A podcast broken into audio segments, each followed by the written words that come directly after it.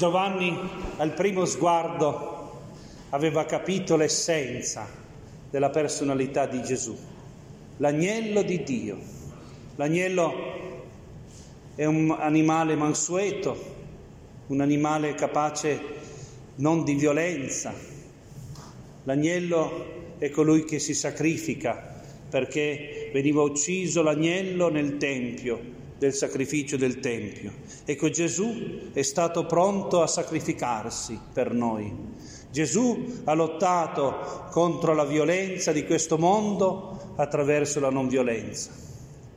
E volevo oggi parlarvi di una persona che ha vissuto questo, ha vissuto in un contesto dove la violenza imperversava, il contesto della mafia, e ha combattuto con le armi della verità, diventando un giudice, il più giovane eh, giudice che c'era stato fino, fino, ad allora, e con le armi della misericordia ha combattuto tutta questa violenza e anche ha perso la vita per tutto questo.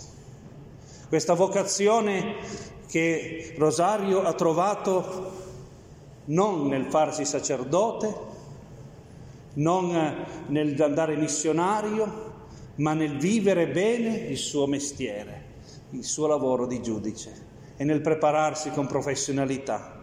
La vocazione che riceve Samuele, parla Signore che il tuo servo ti ascolta, quella vocazione che, noi, che, tutti noi riceviamo, che non è solo la vocazione di chi si consacra, ma è la voca- anche la vocazione laicale. E questi santi laici ce lo dimostrano e sin da giovani possono raggiungere delle grandi vette, perché i giovani possono a volte essere più radicali di noi vecchietti.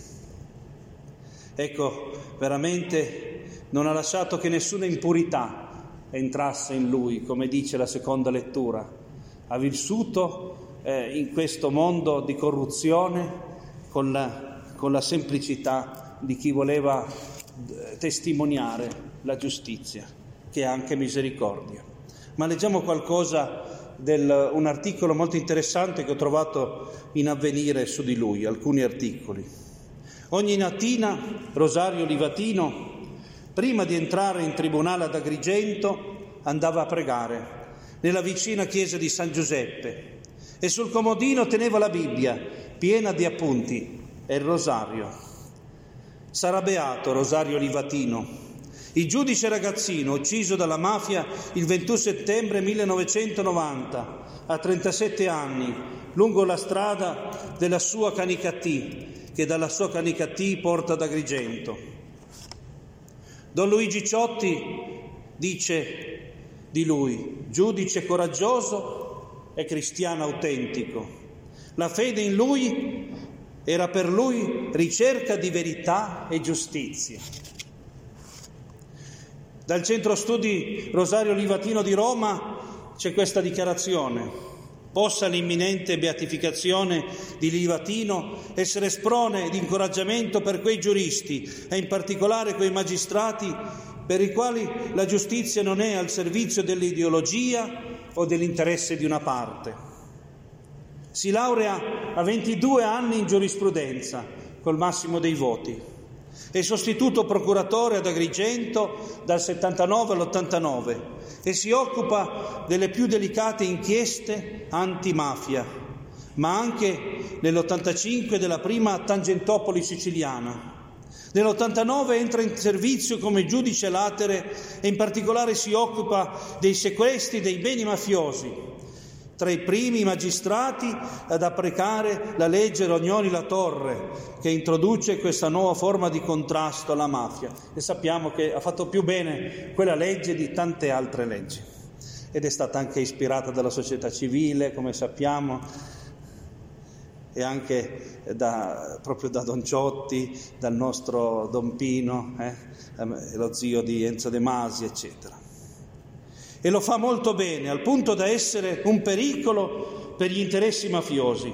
In quegli anni tutto il territorio regentino era scosso da una vera e propria guerra di mafia, con centinaia di morti, che vedeva contrapposti i clan emergenti, gli stiddari e Cosa Nostra.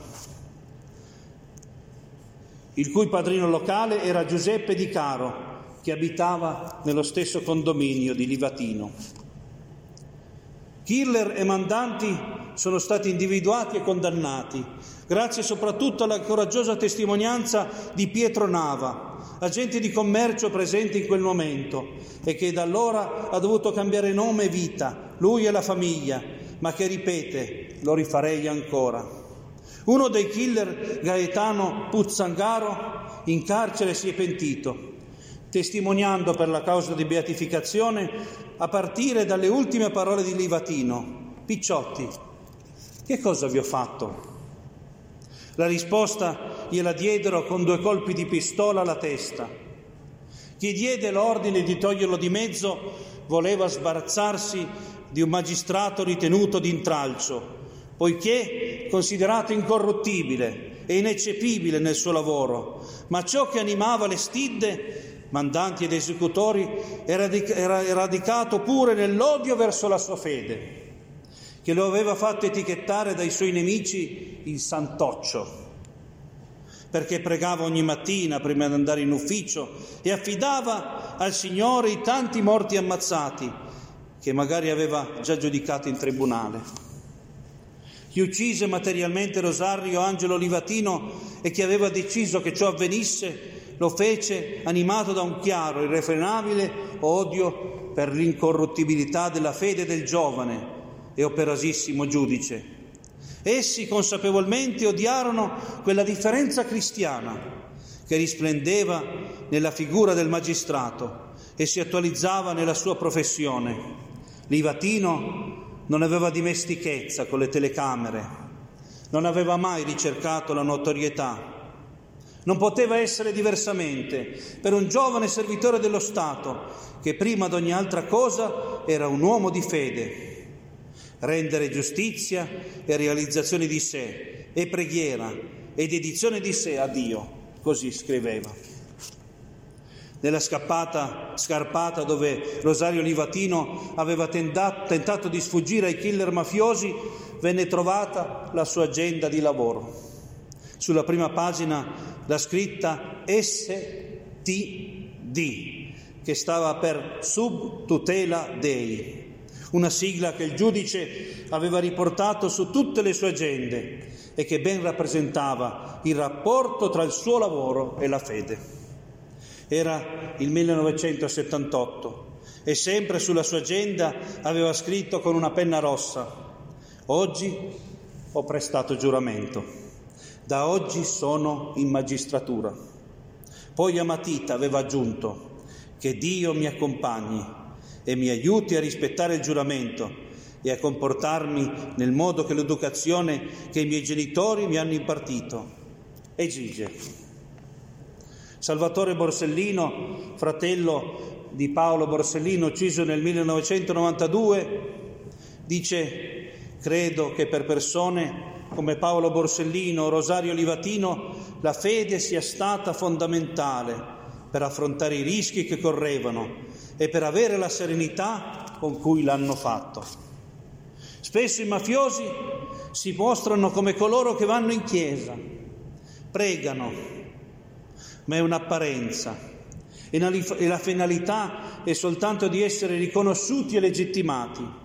Invece Livatino è un uomo che va a pregare perché quello è il momento della sua massima riflessione, come si può leggere negli appunti che scriveva sul Vangelo e che teneva sulla scrivania. Un uomo che vuole in pieno applicare i valori del Vangelo e della Costituzione. E queste parole sono di un suo amico giudice non credente. Livatino diceva che la giustizia deve essere superata dalla carità. In lui c'è il modello di magistrato che è rigoroso nel, suo, nel momento in cui esercita la giurisdizione, ma al tempo stesso è comprensivo. Un magistrato che vuole capire, che promuove il reinserimento di chi ha sbagliato o la sua riabilitazione. Un concetto del cristianesimo e allo stesso tempo voluto dalla Costituzione.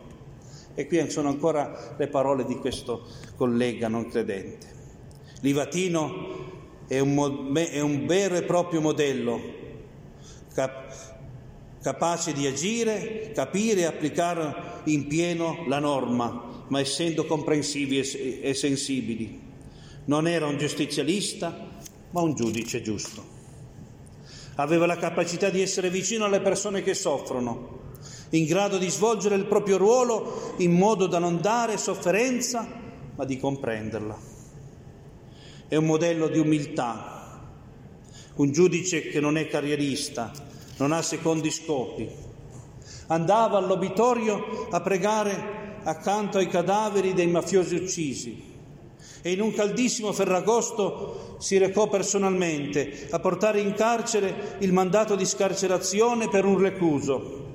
E a chi si stupiva rispose, all'interno del carcere c'è una persona che non deve restare neanche un minuto in più. Coerente con quella frase, sempre trovata in, in tutte le sue gente un programma di vita. Quando moriremo, scriveva, nessuno ci verrà a chiedere quanto siamo stati credenti, ma credibili. Questa dobbiamo rileggerla, perché è proprio il, la, il centro della nostra testimonianza cristiana. Noi dobbiamo testimoniare il cristianesimo con la vita con la nostra credibilità, con, eh, certamente come dicevamo prima la coerenza ce la dà il Signore, è un dono suo, non ce l'abbiamo noi, però ecco dobbiamo anche chiederla. Quando moriremo nessuno ci verrà a chiedere quanto siamo stati credenti, ma credibili.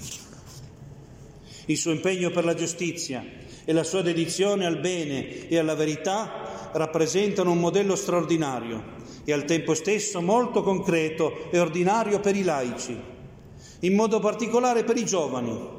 Come lui, ciascuno di noi può trovare nella quotidiana traduzione della fede in scelte concrete la strada per la santità. E allora chiediamoci che cosa è la mia strada di santità, dov'è il mio donarmi per gli altri, la mia coerenza della fede, ecco, chiediamolo al Signore come dono e eh, anche noi daremo delle belle testimonianze. Non avremo magari situazioni così difficili come le sue, ma non è detto. Eh? Guardando i nostri giovani, delle volte mi chiedo chissà che cose grandi faranno, ecco, che si stanno proprio formando bene a, alla preghiera, alla parola di Dio, ai valori cristiani, chissà che, che, testimonianze belle che daranno. Le volte si parte nel piccolo e poi vengono fuori dei frutti grandi che nemmeno pensiamo.